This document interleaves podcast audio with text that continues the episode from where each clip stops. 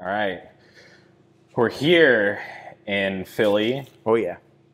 with Lennon. Thank you for being down to do the interview today. Yeah, I, yeah. I appreciate you always being down to support what I'm doing, so thank you. Yeah, of course.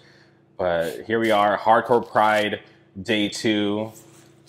We're here early. The flea market is about to get underway. You guys can't see it, it's off camera, but we're here early. You're a busy man today, so seriously, I appreciate you taking the time to do this today. Yeah, for sure. Thanks for uh, asking me to do it. Okay, I just want to get to Scarab.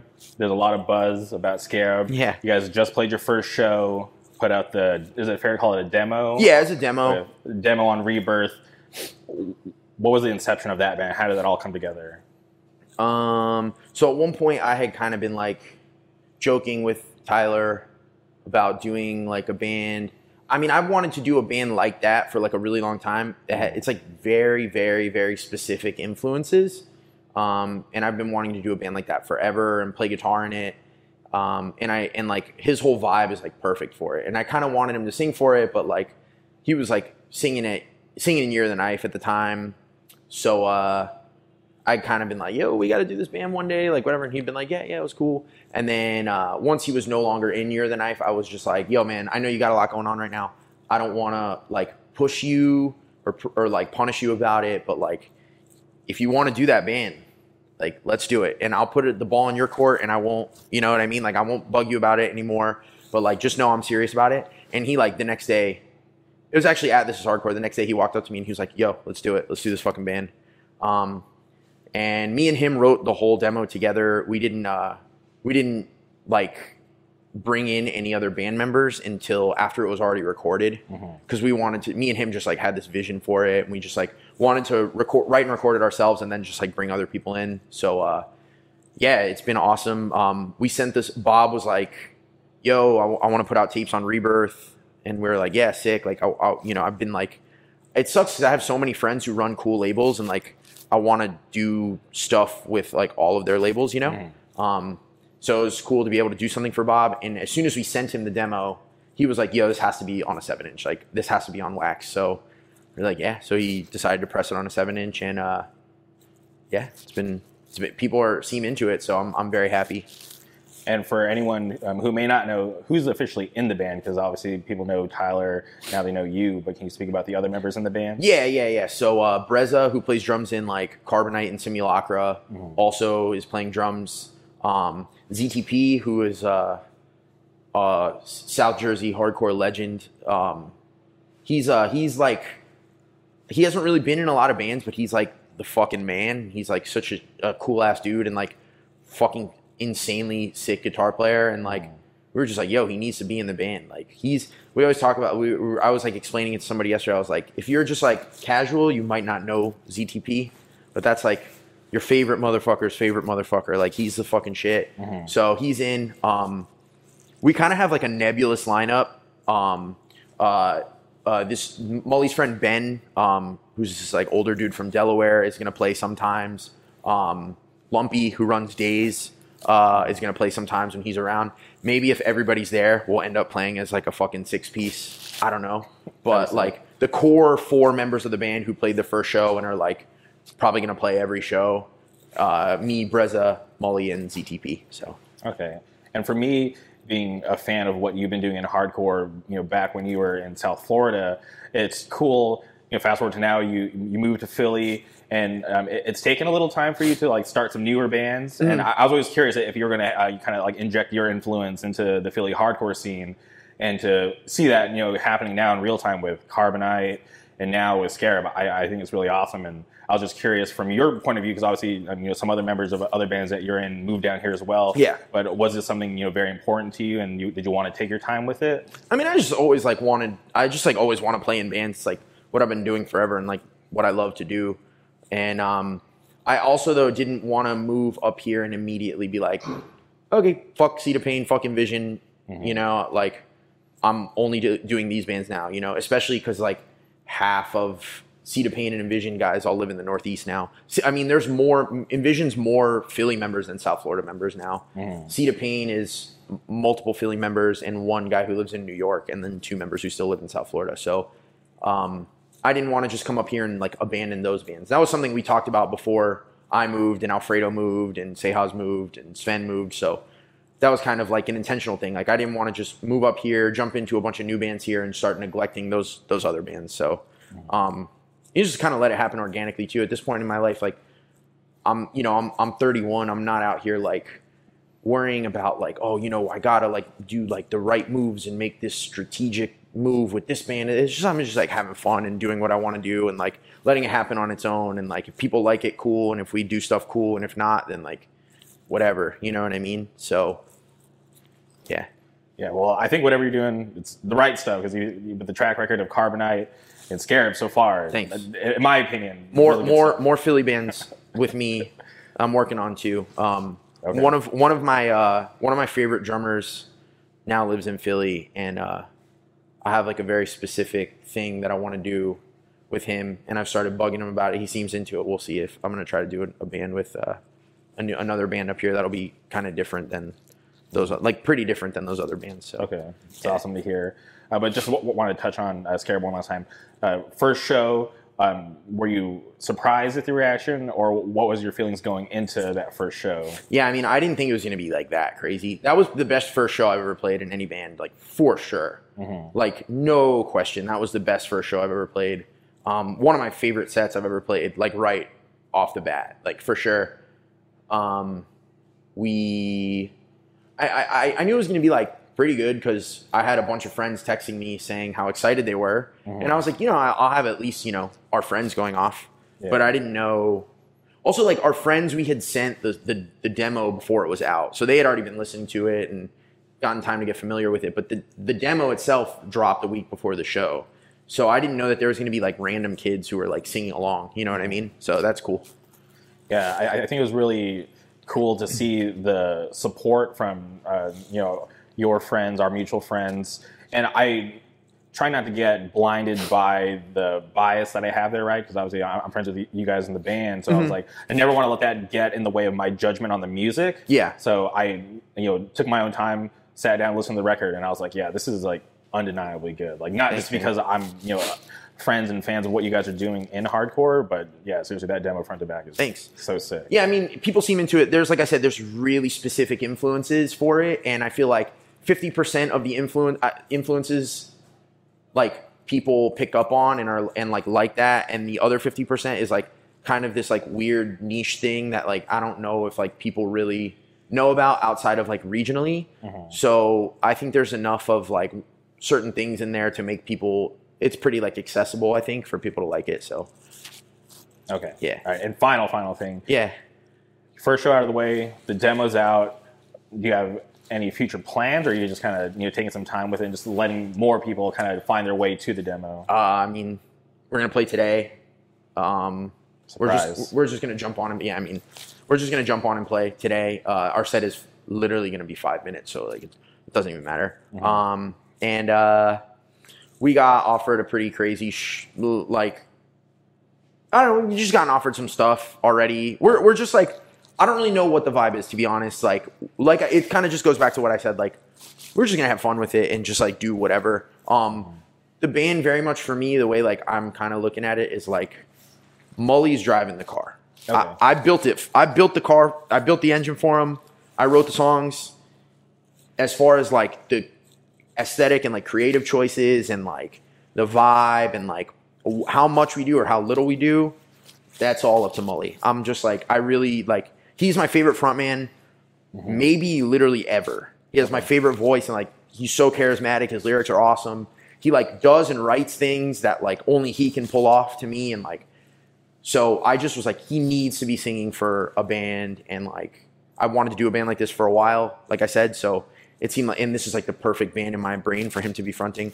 So this whole band for me is just like a vehicle for like from Mully to be Mully. So it's really his call. You know what I mean? Whatever he wants to do, I'm I'm totally down to do it. Okay. Hell yeah, that's awesome to Yeah. hear. All right, I want to move on to Carbonite.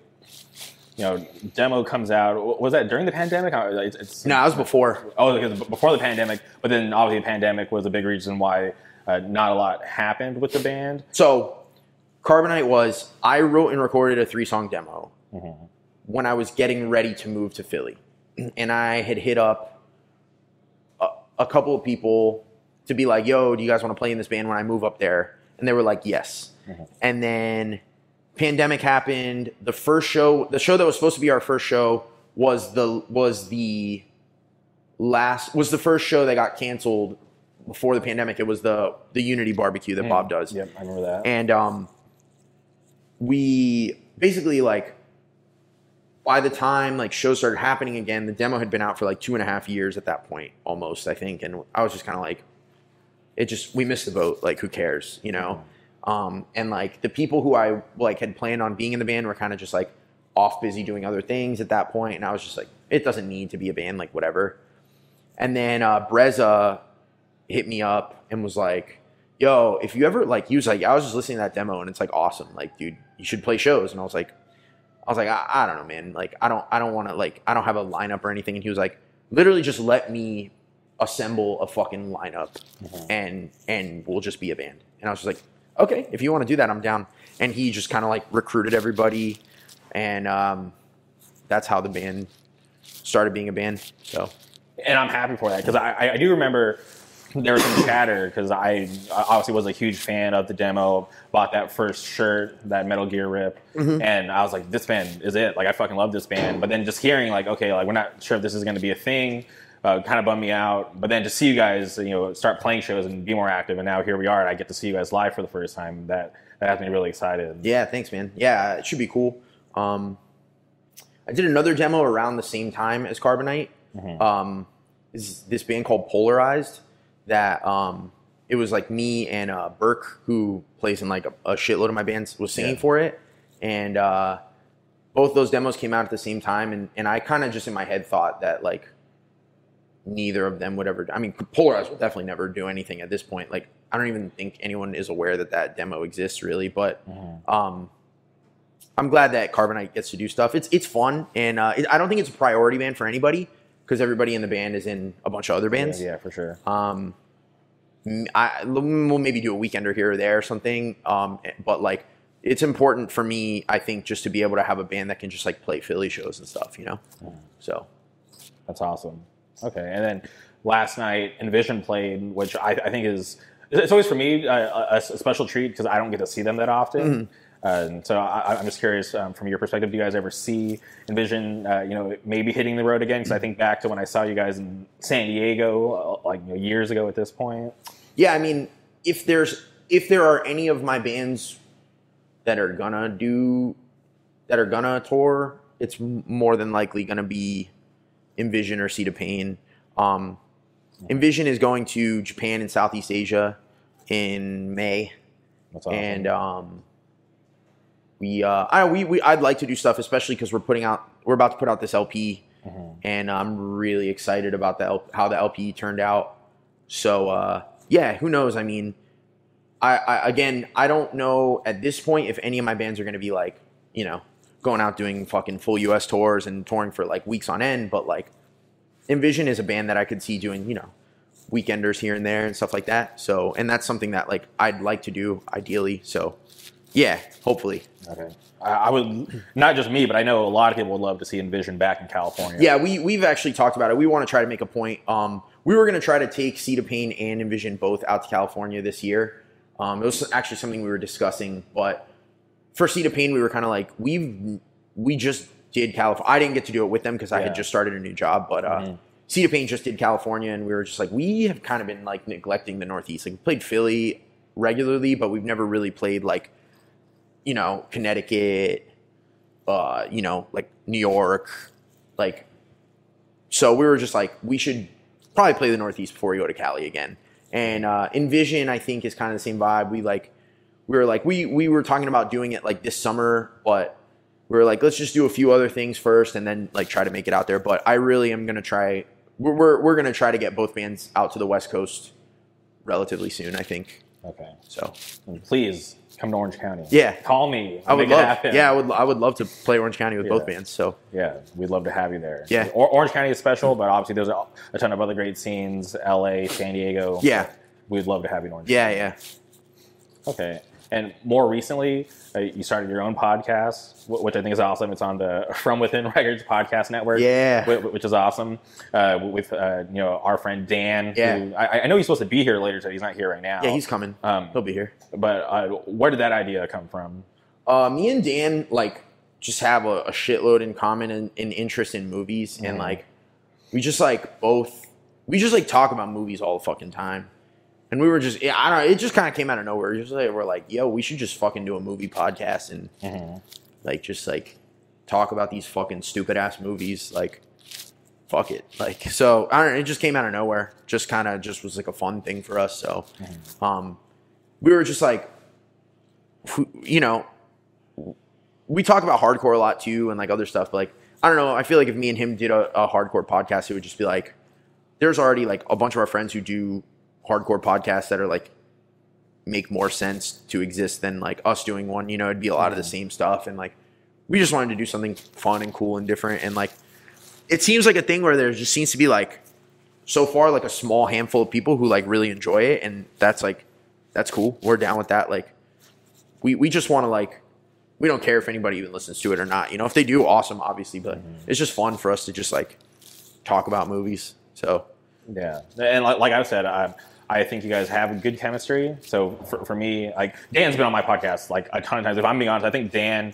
um, right now has the record for being on my podcast more than anybody. There's Tyler Short has to have the record. No, There's I- I- no I- fucking way Dan has the record. It has to be Tyler no, Short. I, I think Tyler is coming up on Dan, but because um, Dan did a, a bunch before the we did the the Disney Plus stuff. okay. Um, and uh, people are probably wondering why Dan hasn't been on for like She Hulk or Miss Marvel.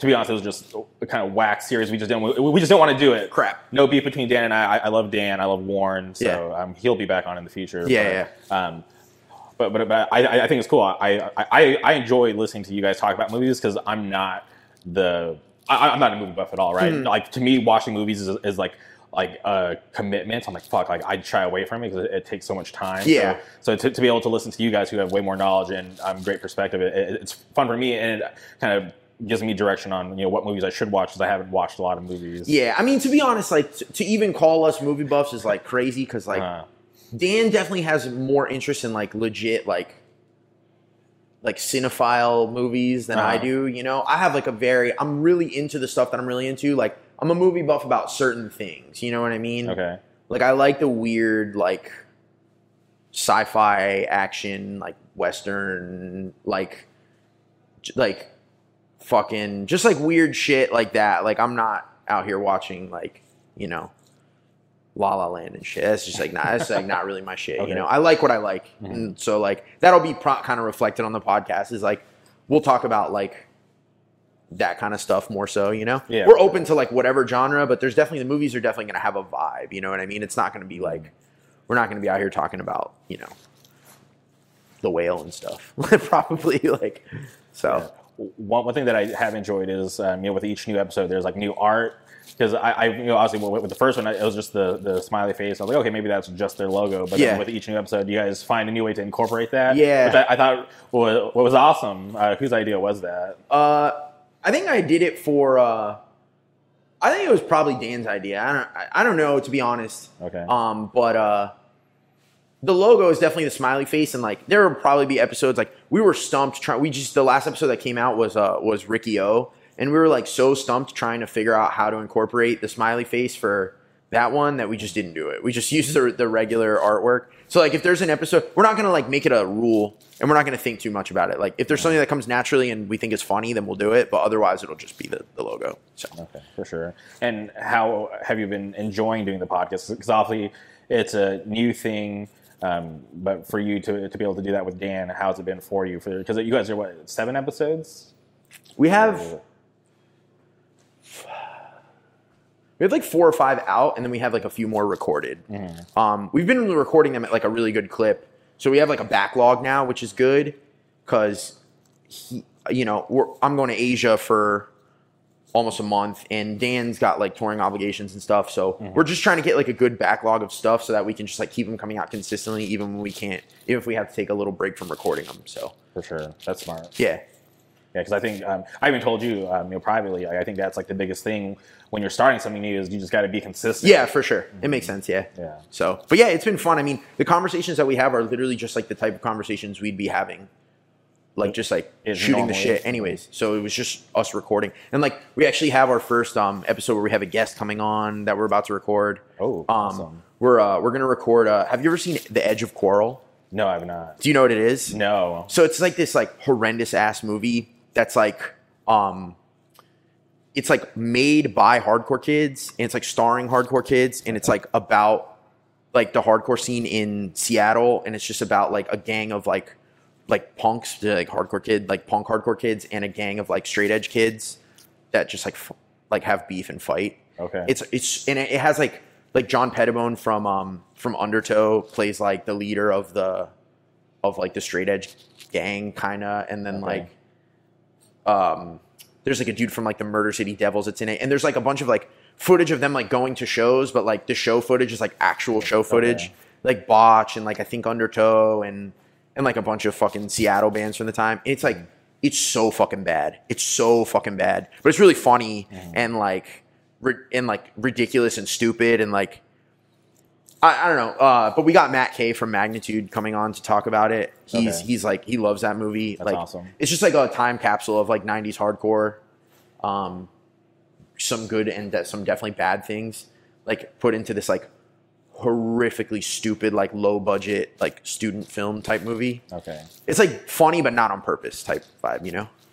reminds me. I remember this uh, friend of mine. He made me and like our group of friends watch this movie. I think it was called Straight Edge Kegger.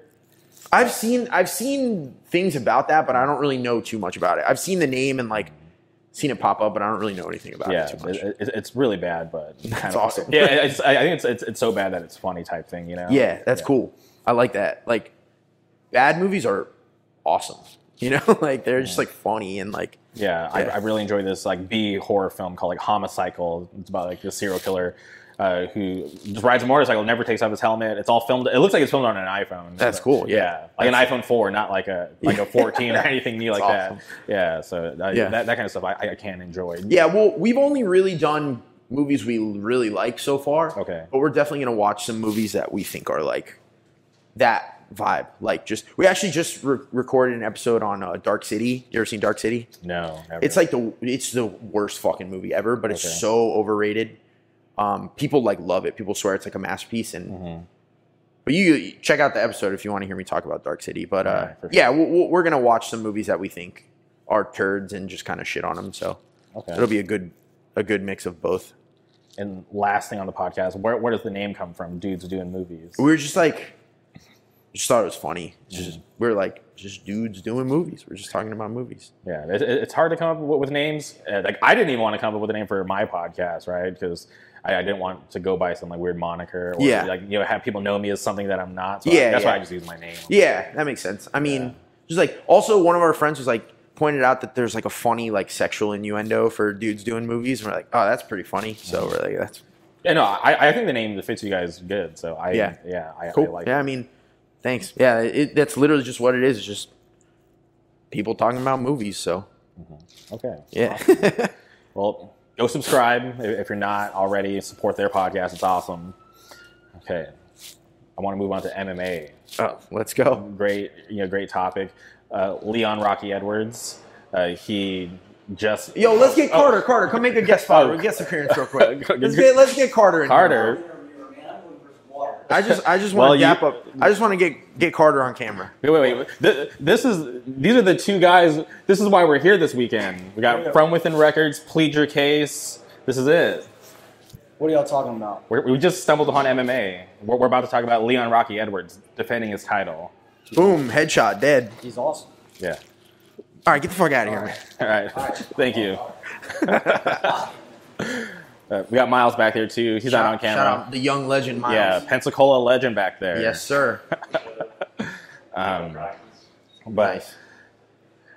okay, going back to to the the second fight, right? Usman's defending the welterweight title Mm-hmm. against Edwards. I am I- I'm not a fan of Usman, right? You know, to, to me, I, I can re- respect his skills, but outside the cage, not really a fan of what he does. So.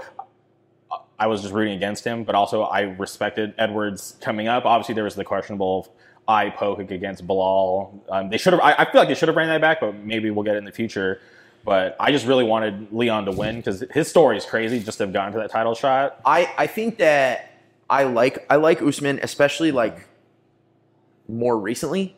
Okay. I like him. Um, I just I like the way he fights more since he started training with Trevor Wittman. Um, and I do think that I, I I like him, and I liked him as a champ. It was cool to see like a dominant champ, but like I like I like Leon too. And um, I just thi- I, I was rooting for Leon because I thought that Leon winning was more interesting for the division. Um, I will say I'm so fucking burnt out on immediate re- immediate title rematches too. I understand they're warranted sometimes, but it's been so much lately, and it's just like I'm just fucking over it. Like to the point now where it's like it happens so much that like even the ones that are very obviously like obviously Valentina Shevchenko should get an immediate rematch for her belt mm-hmm. if anyone deserves it. But I'm just so burnt out on them, by and that's not her fault. That I'm just like I don't want to fucking see this right now. Like I'm just I'm just tired of it. I just think regardless, if you're the champ and you lose your belt, you should have to fight like one or two, depending. You should have to fight like one or two fights to get back to title contention. I agree because with this new culture of immediate rematches, I feel like it you know kills the story right away, right? Yeah, yeah. So to to be able to you know lose your belt, you know go out and um, you know obviously uh, this example isn't the best, but if you look at someone like you know Robert Whitaker, he he lost to Izzy, but then he had to go fight some killers Yeah. just to get back to the belt. That's the way it should be. yeah, exactly. Yeah, I agree. I feel like that just makes an even better story instead of giving them the immediate rematch because if the you know uh, the, the the champ that lost the belt comes back and wins, it's just like okay, now this is it. It's like it could have been way better. and It could have had a better build up. Yeah, it just doesn't do anything for the division if sometimes it just stalls things and like Mhm. like I said, I think that back to Leon and, and Usman, I think that uh I think that Leon winning just opens up like way more fresh matchups for for title shots. There's like a lot of interesting fights for him.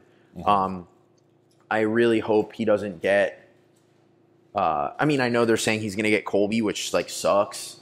Like just based on the fact that Colby's like resume is like bullshit. He has like the only top 10 win he has or the only like ranked win he has is over Masvidal who's who's ranked what like 11th or something like that. And I know the UFC rankings are like fucking bullshit. They don't actually mean anything, but like Yeah. kind of got to go by them to some degree, like take them with a grain of salt, but he doesn't really have like fucking ranked wins, and I hate that he sat out. I don't hate Colby Covington as much as everybody else does. Like, I think his whole shtick that he does is like sometimes like pretty funny because I know it's so tongue in cheek and like so like fake over the top. Like, When, when he calls Khamzat shot, that's Yeah, that, it's to me. awesome. I, I I think that's the funniest thing. I mean, the thing is this: like, people once he retires and like stops doing the character, I think people retroactively will be like, think of him the way that they think of Chael Sonnen.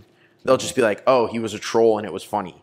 And right now they like they hate him, but Yeah, yeah, because people didn't like Chael because you know the stuff he was saying about the Brazilians. he Yeah, tested yeah. positive. for, yeah, you yeah, know. yeah. But I mean, Look at him now. He's he's like- doing a character. Yeah. it is what it is. You know, I get, I get it. Um, but yeah, I think that there are way more interesting and more deserved title fights than Colby So right okay. off the bat. Okay, so you don't like the Colby matchup. I, I'm not the biggest fan of it just because of everything that you said.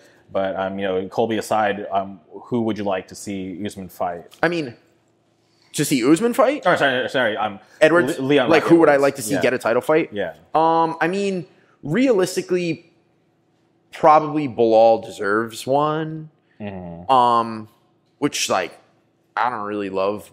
I think Belal's a pretty boring fighter. Um, uh, if if if Gilbert Burns beats Masvidal, which I think he's gonna, I think Gilbert Burns like sh- is pretty in line for a title fight. Um, Shavkat, obviously, I think Shavkat maybe is still like a win away, but like Shavkat's uh, Shavkat's resume is like kind of just as good as Colby's is at this point. You know what I mean? Yeah. Well, he's scheduled to fight Belal. That's the match. Did that get made? I didn't know if it got Uh, officially that- made. That's it hasn't been official, but that's the talks that they're leaning into. Is they're trying to do Belal Shavkat. Yeah, I, I, I'm. I would pick Shavkat to win that fight. Yeah, To be honest with you, same here. so. And I mean, I know Khamzat's going to 85. Otherwise, Hamzat would be like a pretty obvious one. But Yeah.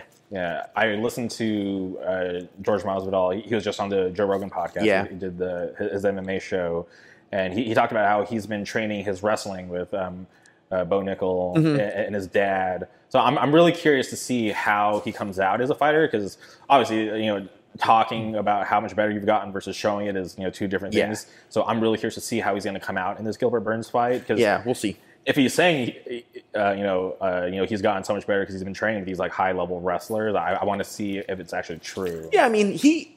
I'm not completely counting out Masvidal the way a lot of people are. I, I do think that I, I'm picking Burns to win, Okay. um, but I don't think it's like com- it's not by any means completely out of the realm of possibility for Masvidal to, to win. There's ways for him to win that fight. I think Yeah. so. We'll see. Yeah. I want to lean towards George because I've never really been a Gilbert fan, if I'm being honest. Really, I, I like I like Gilbert. Like I love like he, he's just like has like he's like an active like submission fighter, which is like he's not like his style of grappling isn't boring to me. Yeah, for And sure. uh, I I was at the card where he fought Khamzat. I saw that in in person, and that was just I liked him before that, but that was I was just like oh this that made me such a big bigger fan of him at that point. So Yeah. I, I just wish like. I, I feel like he could fight smarter, right? Because you know how he brawled out with Usman. well he he fought smart against Neil Magny. yeah. Oh yeah. Yeah. So if he fights like if he fights like that against Masvidal, eh, I think he'll he'll win.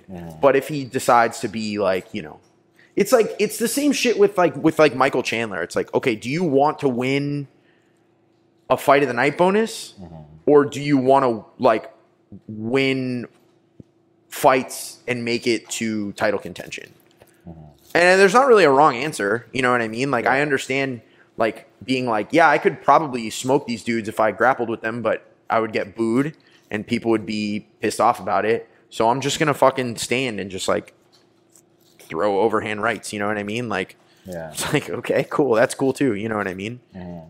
Yeah, it w- would have been nice to see him win the title because what the only person that I can think of off the top of my head that has been in Bellator and then come over to the UFC that's gotten a title is Eddie Alvarez.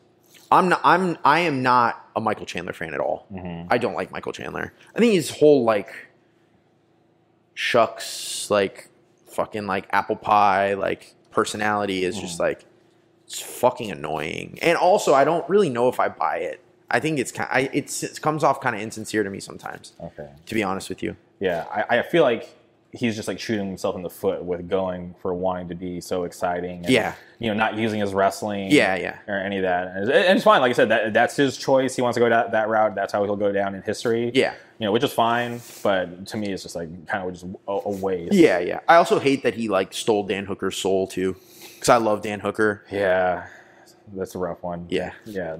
Damn, Dan Hooker. That that was it. Because honestly, I, I bet on Dan Hooker. Did you? Yeah, I can't remember. I, I don't bet on fights ever. Um, I like to just enjoy them for what they are, and I feel like I would be too stressed out, and also just like it adds this like other. It's just like this pure fun thing that I get to keep up with and follow and enjoy without like the monetary aspect for me, and I like to keep it that way. yeah. I don't remember who I picked to win that fight, but God, dude, it depressed me. I was really rooting for Dan Hooker, but it is what it is. That's true. Okay, so moving on from the welterweight division, I'm just curious about Jon Jones. Obviously, he was uh, you know the most talked about thing in MMA a few weeks ago. What do you think of his performance? Uh, I mean, it just looked like Ciryl Gane just didn't want to be there. I think the moment was just too much for him, to be Yeah. honest. Um, It's cracked. I didn't really realize when I when I watched it, but um, s- some podcasts I don't remember what podcast I was listening to. They were talking about how like you could just tell on his face when he walked out that he was just like he was just like oh fuck. And uh, I went back and watched, and I was like, you can definitely kind of tell. I feel like the, the moment was just too much for him. Um, I think Jon Jones is gonna just like blow the doors off Stipe too. Um, I feel like Stipe at his prime would be really different, but Stipe is like old now, and I know you heavyweight's like the division where you can be old, Yeah. but um, I don't know if you can be old and like still compete with like Jon Jones. You know what I mean? Yeah, I feel like Jon Jones, like his speed is going to be too much for Steve because I, I think Steve is just really slow. Yeah, I mean, we'll, we'll see what happens, but I, I'm picking. Unfortunately, I am picking Jon Jones to win that fight. Um, honestly, I think that he will beat Stipe and then retire or or fake retire or just like you know kind of just like v- be vague about whether or not he's retiring. Um, and then the UFC will probably try really hard one more time to make the Francis fight. And then I think if they don't make the Francis fight, I wouldn't be surprised if he he just beats Stipe and then and then never fights again. To be honest with you. Yeah, I would be really bummed if we never got to see the Jon Jones versus Francis Ngannou fight. Yeah. I feel like that, that's just one of those fights where we were so close mm. to, to I would happen. I would pick Ngannou to win that fight too. To be honest with you. Yeah, no, I'm I'm, I'm in the same boat because he is just way too strong. Right? He just has the nuclear button. yeah, yeah, they, yeah, like- and and he's pretty durable too. Yeah. and, and um, obviously uh, we got to see him showcase his wrestling against Stipe. Uh, Well, I don't think he's going to out wrestle Jon No, Jones. no, no, no, like, definitely by not. means, but but he has the ability to you know to help prevent the wrestling from happening. yeah, which I mean, I, I don't think that. I mean, the UFC could make that fight if they wanted, if they would just Yeah. meet him halfway on the things that he wants, but they won't. And um, maybe they will. Who knows? But you know, I think, I, not that he's asking for too much, because I think the things that he's asking for, you know, is fair. You Yeah. wanting to, you know, get a, a ton of benefits for the whole, you know, roster, Yeah, not yeah, just himself. I think it's just something that the UFC doesn't want to do because it's going to be, you know, taking a lot of money away from them, and obviously the like. Uh, it, like the amount of money that they're taking versus that they're paying, it, it's insane. it's fucked up. Yeah, obviously, but whatever. Um, yeah, I don't know. I I don't. I, I and it sucks. Like Jon Jones is not going to stick around to like fight. Like he's not going to what stick around and fight like Curtis Blaydes, Tom Aspinall. You know what I mean? Like No. he's not going to put his legacy on the line for those fights that don't do anything for him. You know what I mean? Mm-hmm. He's just going to beat Stipe and then and then like I don't even know if he'll retire. Retire. I think he'll just sit out until something interests him and nothing ever will and he'll just like never come back and then they'll put a fucking interim title up and it'll be you know what I mean like Yeah, because when, when you look at Stipe versus all the other heavyweights, nobody has that resume. Nobody's defended the title. Yeah, yeah, Stipe. yeah, so. so I, I, can definitely agree with that because uh, these up and coming guys, it's not worth the risk. Yeah. and just with anybody, like you, stick around long enough, you're gonna lose. yeah yeah yeah, yeah. Yeah. so Okay. Uh, what about uh, tonight? Uh, you know, obviously the day we're, we're recording this, we got uh, Chito Vera versus Corey Sandhagen. two, two of my favorite fighters Oh, okay. I love them both so much Mm-hmm. um I I like truly truly truly don't care who wins either one I'll be like I'll be bummed if I, I, honestly Okay. the best thing that I can hope for is that nobody gets like the, the my ideal outcome is like a really good exciting close fight that goes like I would love for it to go to a split and and kind of just be one of those fights where like both guys stock rise, you know what I mean? Um because I would hate to see either of them get like take like a, a big step back. Um because I love them both so much. But uh probably I'm picking I wouldn't be surprised if Sandhagen wins, but I'm picking Chito to win. Who are you, who are you picking? Corey Sandhagen. Are you? I, I think I just could see it going the way that uh, I could see it going the way that the Rob Font fight went, which is like Chito has the most outrageous chin ever for that division, and I mean, I just think that like it was like Rob Font just like peppered him with like a million strikes, and he just didn't wear any damage at all, and it was just like he just landed these bombs for every like however many strikes uh, you know, Rob Font landed, and his strikes were just so much more effective. You know, I, I could see that happening again. Hundred percent. Yeah. For me, when I look at this matchup, I'm a a fan of both as well, right? Yeah. I, I like both guys. You know, personalities. I, I love their skills. But w- when I look at Corey Sandhagen, I just hope he doesn't become one of those fighters like Urijah Faber, Cowboy Cerrone, where they get put in these positions to you know have these big fights, but they never really are able to get over that hump. Yeah, yeah, yeah, yeah. When, when you look at him fighting T.J. Dillashaw, Petr Yan, he you know wasn't quite able to you know get those wins. When I think He he won. I thought he won that Dillashaw fight. Same here. I, I don't like to use the term robbery like loosely because I think it gets used way too much. Okay. Um, sometimes it's just like a close fight that could have gone either way, and you don't agree with the decision. It doesn't make it a robbery. You know what I mean? But I thought that that that that uh, Dillashaw fight was like that was a straight up robbery. I thought so. Yeah. So when I look at him, I, I just hope he doesn't become one of those fighters because he's so talented, right? Yeah. And he has such a great frame for yeah. that weight class. Yeah, for sure. But I mean, also though, like he, I think that Chito Vera has a clearer path to the title. What like than Sandhagen does. Even if Sandhagen wins, he like he got subbed by Aljo in what like it was in the first round, was Yeah. super fast. Like Mhm. I just I just think that there that Chito is more likely to get a title shot than Sandhagen off a win. Yeah, well, i- i- if Sandhagen wins, he has to pray that Henry Cejudo wins. Yeah. Yeah. God. But with with uh, Chito, either or, he's like in line. Yeah. Yeah. But i- i- if, if, if Chito wins, I would love to see for like a title eliminator, Sean O'Malley. Sean O'Malley? do that Oh, dude. rematch. I Oh, would love to see him just like bolt Sean O'Malley, and that way Sean O'Malley has to shut the fuck up with the undefeated shit. Yeah. And So I, I would pick. I would. I don't bet on fights. I would bet the fucking house on Chito Vera if he fought Sean O'Malley right now. same here. Like, uh, he would. I think he would crush Sean O'Malley right now. Okay, and I mentioned Henry Cejudo. Kind of had a reaction. He's just annoying. Just so fucking annoying. See, he, he's somebody that I love. Uh, how annoying he is, just because. Um, I, I you know, once again, just like Colby, it's, it's part of his shtick. But you know, if you can ignore that and look at his resume, It's part of his shtick, but he, his shtick is not funny.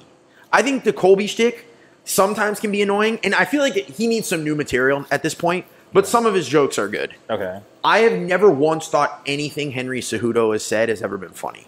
It's just always annoying. And also him being like winning and being winning the belt and being like, okay, I'm gonna sit out until I get paid what I want. Mm-hmm. And then like the UFC being like, okay, bye, You're stripping him immediately. It's just like, dude, yeah, fuck you, man. And then what? He's now talking about how he wants to come back and go up to featherweight and fight Volk after this fight. Like, dude, Volk would murder Cejudo. I think, honestly. Okay. We'll, we'll get to Volk. Yeah. building up. To I it. love Volk. I'm a here. I'm a giant Volk fan. So Okay.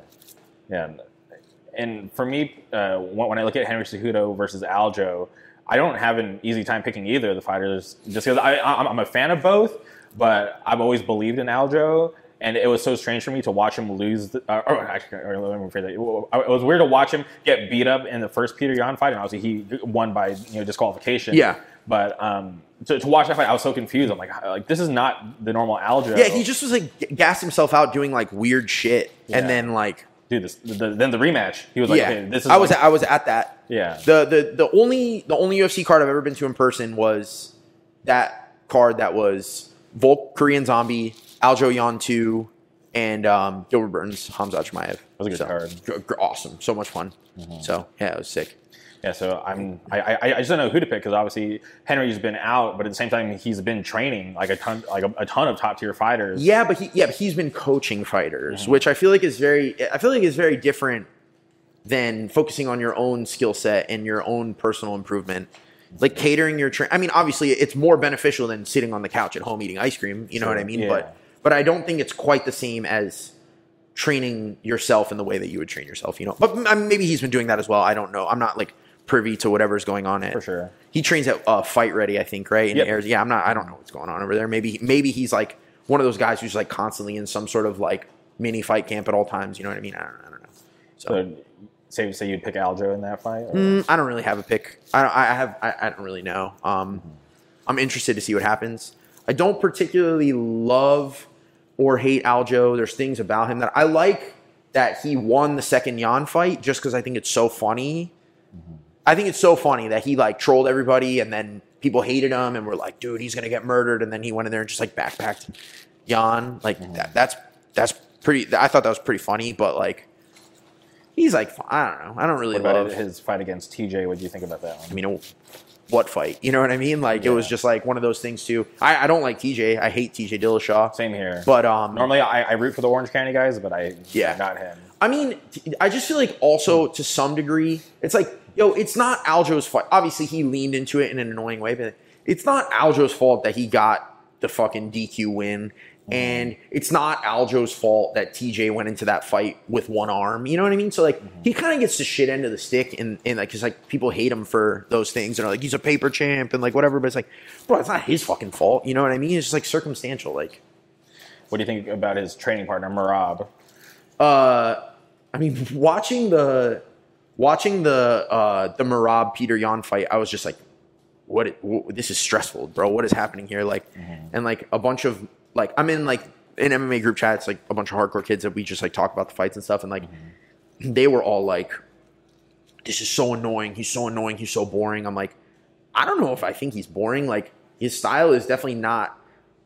You know, it's like he yeah he shut he like isn't really getting all these takedowns. But like, dude, I feel like that's like so demoralizing to somebody to just like shoot over and over and over and over again, and then like you do get them, and you just like kind of let them back up and just take them down again. You know what I mean? It's just like I kind of like his style. Um, I don't really hate him the way like uh, uh, some of the people in that chat are like he as a person is so annoying. I'm like, I don't really think he's annoying. He's fine. Yeah, he's fine. Um, I think him being like a weird bodyguard for Petr Yan is like, or for for, uh, for Aljo is like.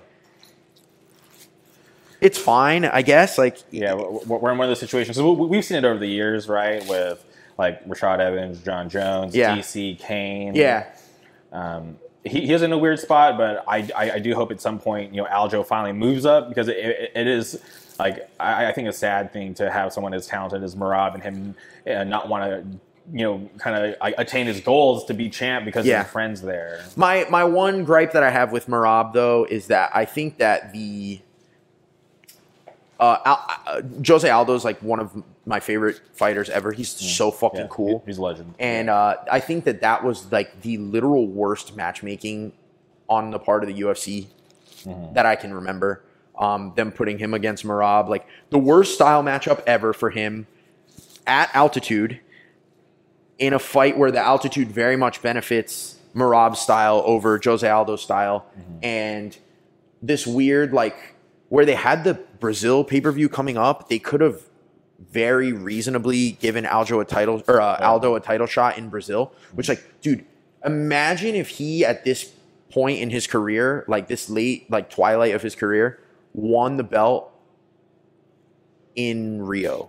It would have been like top five moments ever.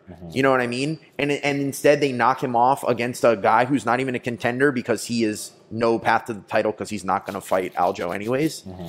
It's like that was just the worst ma- matchmaking ever. Which I know that's not Merab's fault, but Yeah, I do. Hold, I, I I have like I kind of it makes me kind of like hold it against Merab a little bit. You know? Yeah, no, for sure. I, I definitely get that. When you see people, you know, take out some of your favorite fighters, it's just like, ah, oh, kind of don't like you a little. Yeah, bit. yeah, yeah. So it is what it is. Okay. Well, I, you mentioned uh, Volkanovski. I, I this, he, his fight is where a fight. While I use the term, he was robbed, right? You think so? I think so.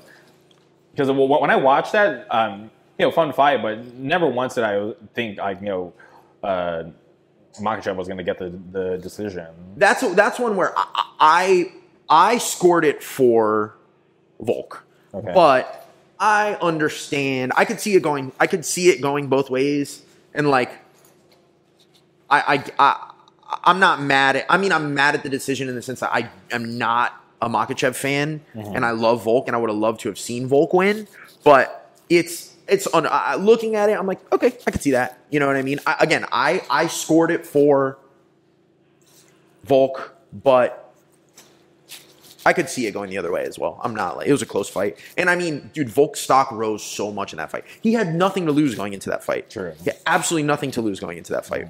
Yeah, So, and, and for him to be so competitive, because right, like the big thing going into that fight, you know, Makhachev kept saying he was a small man. Yeah.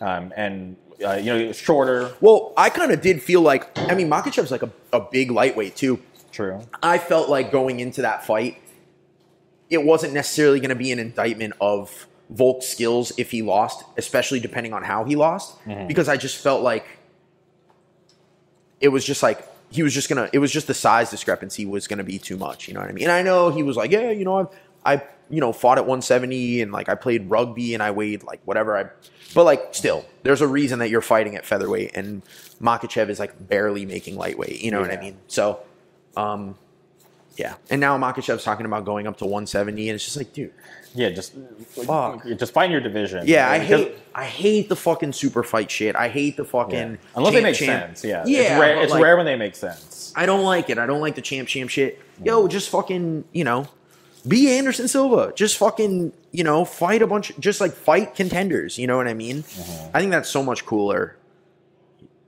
But yeah, No, I, I I definitely agree because when they go, because like look at um, uh, Volkanovski went up, held up his division, so they had to create an interim, right? Yeah. which was weird because they were all fighting on the same card. Yeah, yeah, which, uh, which I think was uh, strange. And then even with lightweight, lightweight's not my favorite weight class these days. It's gotten like a little stale, just Mm-hmm. because um, there's not a lot of like superstars right now. Obviously, like there, there are people coming up, um, but right now it's just when when you look at the like you know top five of the, the division, those people have kind of been like lingering there for a while. Yeah.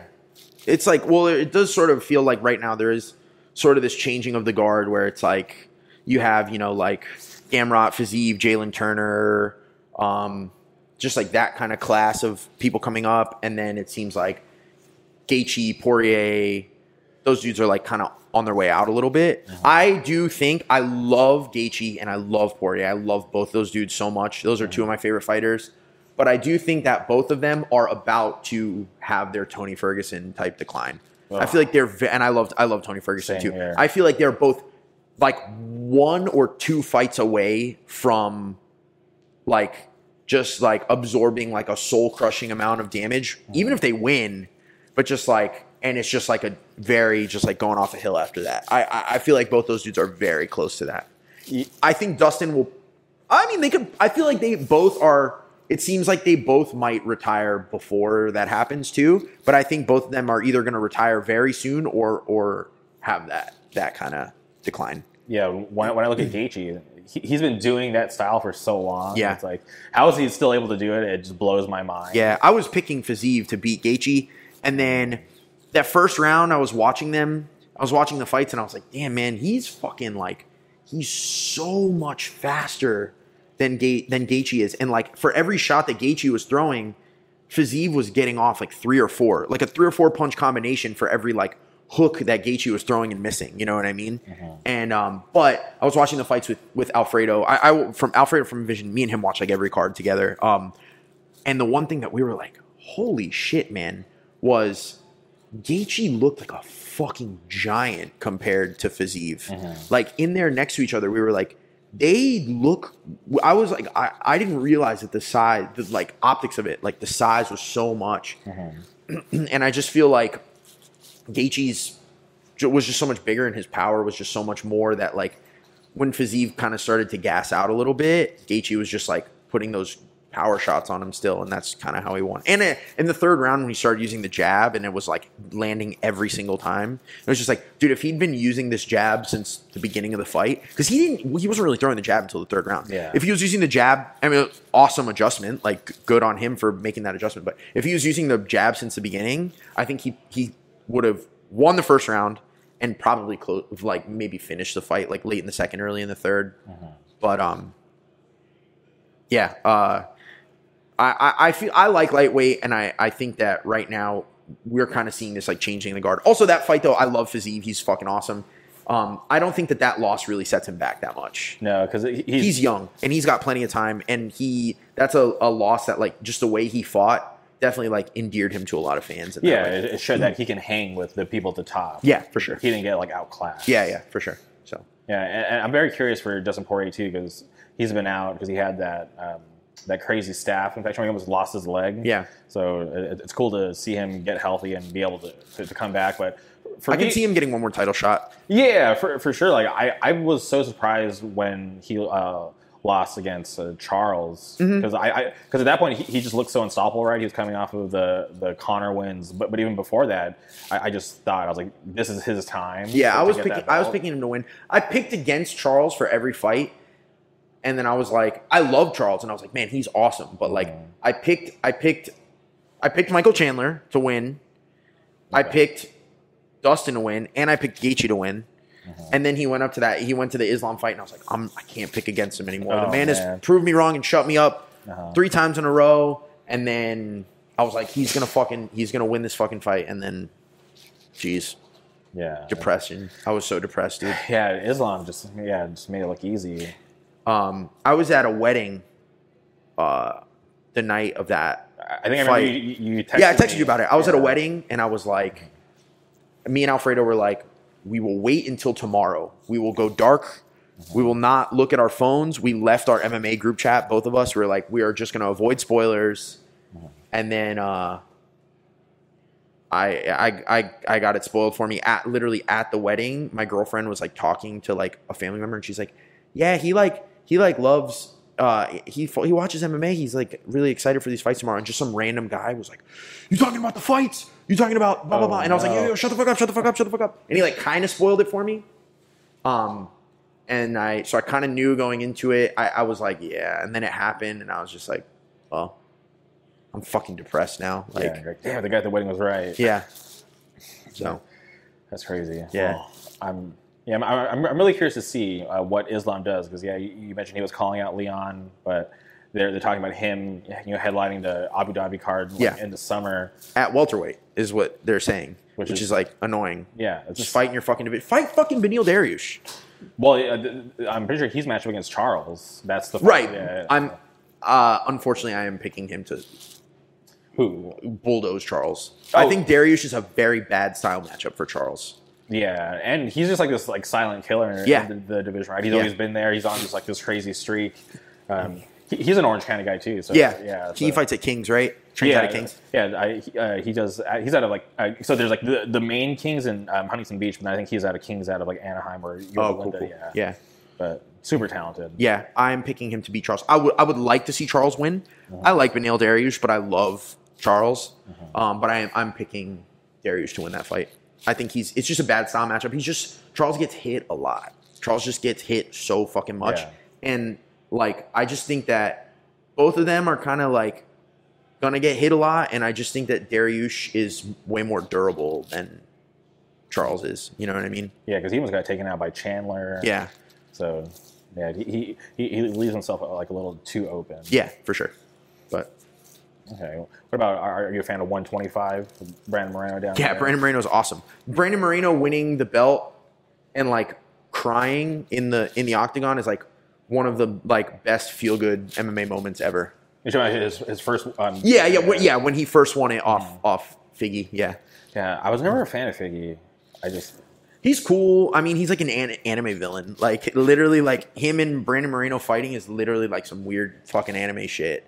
Um, I, it'll be cool to see him go up to bantamweight if he does go up to bantamweight, like he's saying. Um, yeah, because if that weight cut's too hard, I Yeah. really he's pretty old now too for those Yeah. divisions, though. I mean, yeah. So it would be, it'd be nice to see people fight healthier. that yeah, yeah, for sure. Um, yeah, but I, Moreno winning, uh, you know, by that crazy nasty like eye cut. Yeah. What would you think about that? I mean, it was a good doctor stoppage, and it's also it's not like he, it's not like some bullshit doctor stoppage. Like that happened as a result of Moreno's game plan. You know what I mean? So uh, it was a good stoppage. Yeah, hundred percent. And for me, I, I was just like so happy to, to see that because I, I, you know, was so surprised to see him lose the decision and the Yeah, I, I, I, I, again, I don't throw around robbery a lot, but Yeah. I, I scored that for Moreno for sure. And the first fight, I mean, the first fight was so competitive too, you know, mm-hmm. and like I don't know, I think they fought four times, and I think that Moreno definitely won three out of the four. Yeah, and and that's super rare too to, to see that many rematches Yeah. especially at like that level. Enough, like I said, enough with the fucking Yeah, no, I, I hope there, there there's like that that culture shift where it's like okay, like let's just well, let's put our flag in the ground, give it to Shevchenko, right? You Yeah. know, uh, uh, Alexa Grasso, you know, props to her. She trained for that. Uh, she got that awesome win. Uh, let them run it back, but then let's just stop it there, right? yeah. Fresh mashups are just more fun, more interesting. Yeah, because when I think back to uh, Julianna Pena and Amanda Nunes, I forget that she won the belt because uh, the the re- the last rematch was just um, it was just so one sided, and uh, Julianna Pena just looked like she didn't even belong in there. It's like how the hell did she even get the title in the first place? Yeah. So that just like. Uh, just kind of like uh, you know, if in my mind it like deletes that history and I forget about it because it happens so fast. Yeah. right after. yeah. So yeah. You got the Travis Scott ones on. I'm, I'm getting distracted a little bit by. oh, dude, your shoes. You know, those are hard. Thank you, thank you. I, I wore these yesterday. Nobody said anything, so I thank putting you. respect. Thank you. I don't really like uh, low ones, but I, I th- those ones I do like. The Travis Scott ones I do like. Okay, thank you. I Hard- definitely hard appreciate shoe. that. Thank you. Uh, you. You got the Jordans on too. The True Your- Blues. Your These are my style. beaters. They're falling apart. Okay. I wore them today because it's raining. I didn't want them to get fucked up, but Uh-huh. yeah. Yeah, I'm planning to stay indoors. I, I I'm I'm not sure if it's supposed to rain all day. No, I don't think it's gonna. I just it was like we're loading our shit in the rain, so yeah. Uh-huh. But Sorry to derail. I just No, no, wanted you're- to put some you're respect all on good. the, on the yeah, feet. yeah, just going back to MMA. Just hope they hope. I, I hope the culture shifts where people uh, are okay with not seeing uh, immediate rematches. Yeah. because uh, it'd be great to.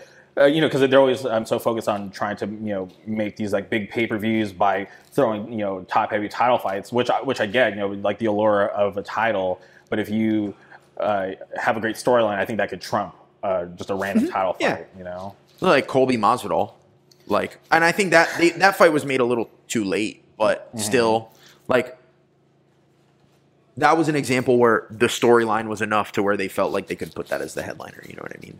yeah, and Or Conor Poirier.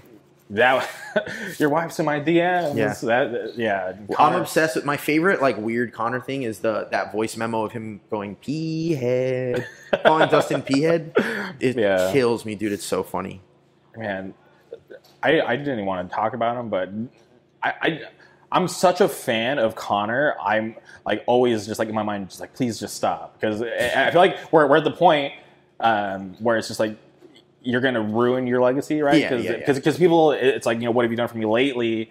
And when we look at you know uh, the the leg break, the the knockout, you know both from Dustin Poirier, it's like that's what people are, are going to re- remember you as, and it's like that's not you know who you are. Like, Yeah. like it happened.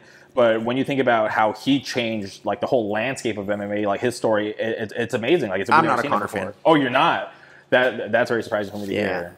care about Conor. You don't care about Conor. You don't like changed changed the whole game. You don't care. I don't like him. Damn. Um, I'm a Jose Aldo fan.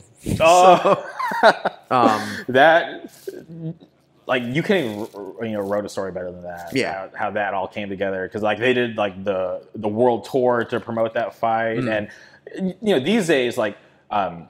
I, I'm still a hardcore MMA fan, but before I used to watch every press conference, Yeah. everything.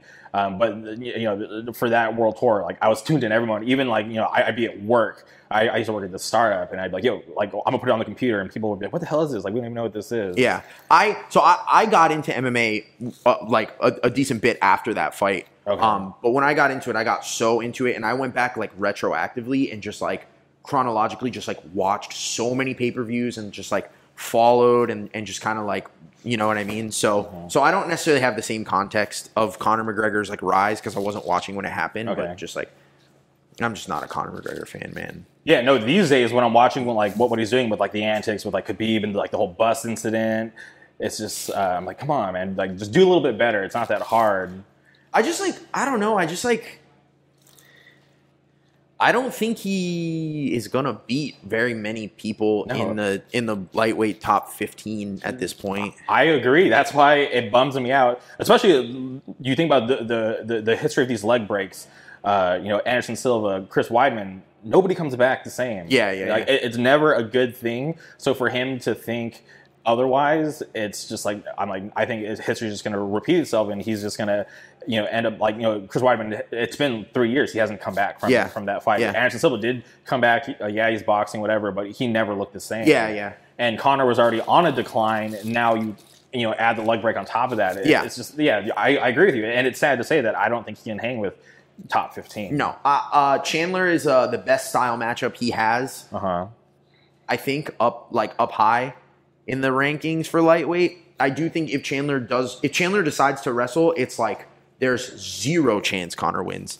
If he stands and and like throws fucking overhands with him like he does, if he just like brawls with him, he still has a pretty good shot at winning. I think. I think if they stand and brawl, it could kind of go either way, but Yeah, because because Chandler does get hit like He a- does. and and Conor obviously has like power, but um Chandler's a strong guy too, and like yeah, he, he's he's super durable because we haven't seen him get like knocked out. Yeah. right.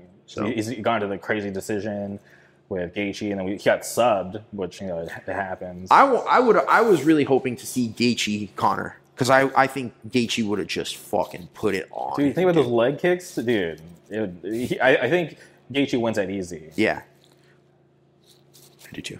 Yeah, But and and for me, like you know, a lot of people want that Conor matchup because they, you know, that's like the money fight. But I feel like that's that that's even running out. yeah, yeah, yeah.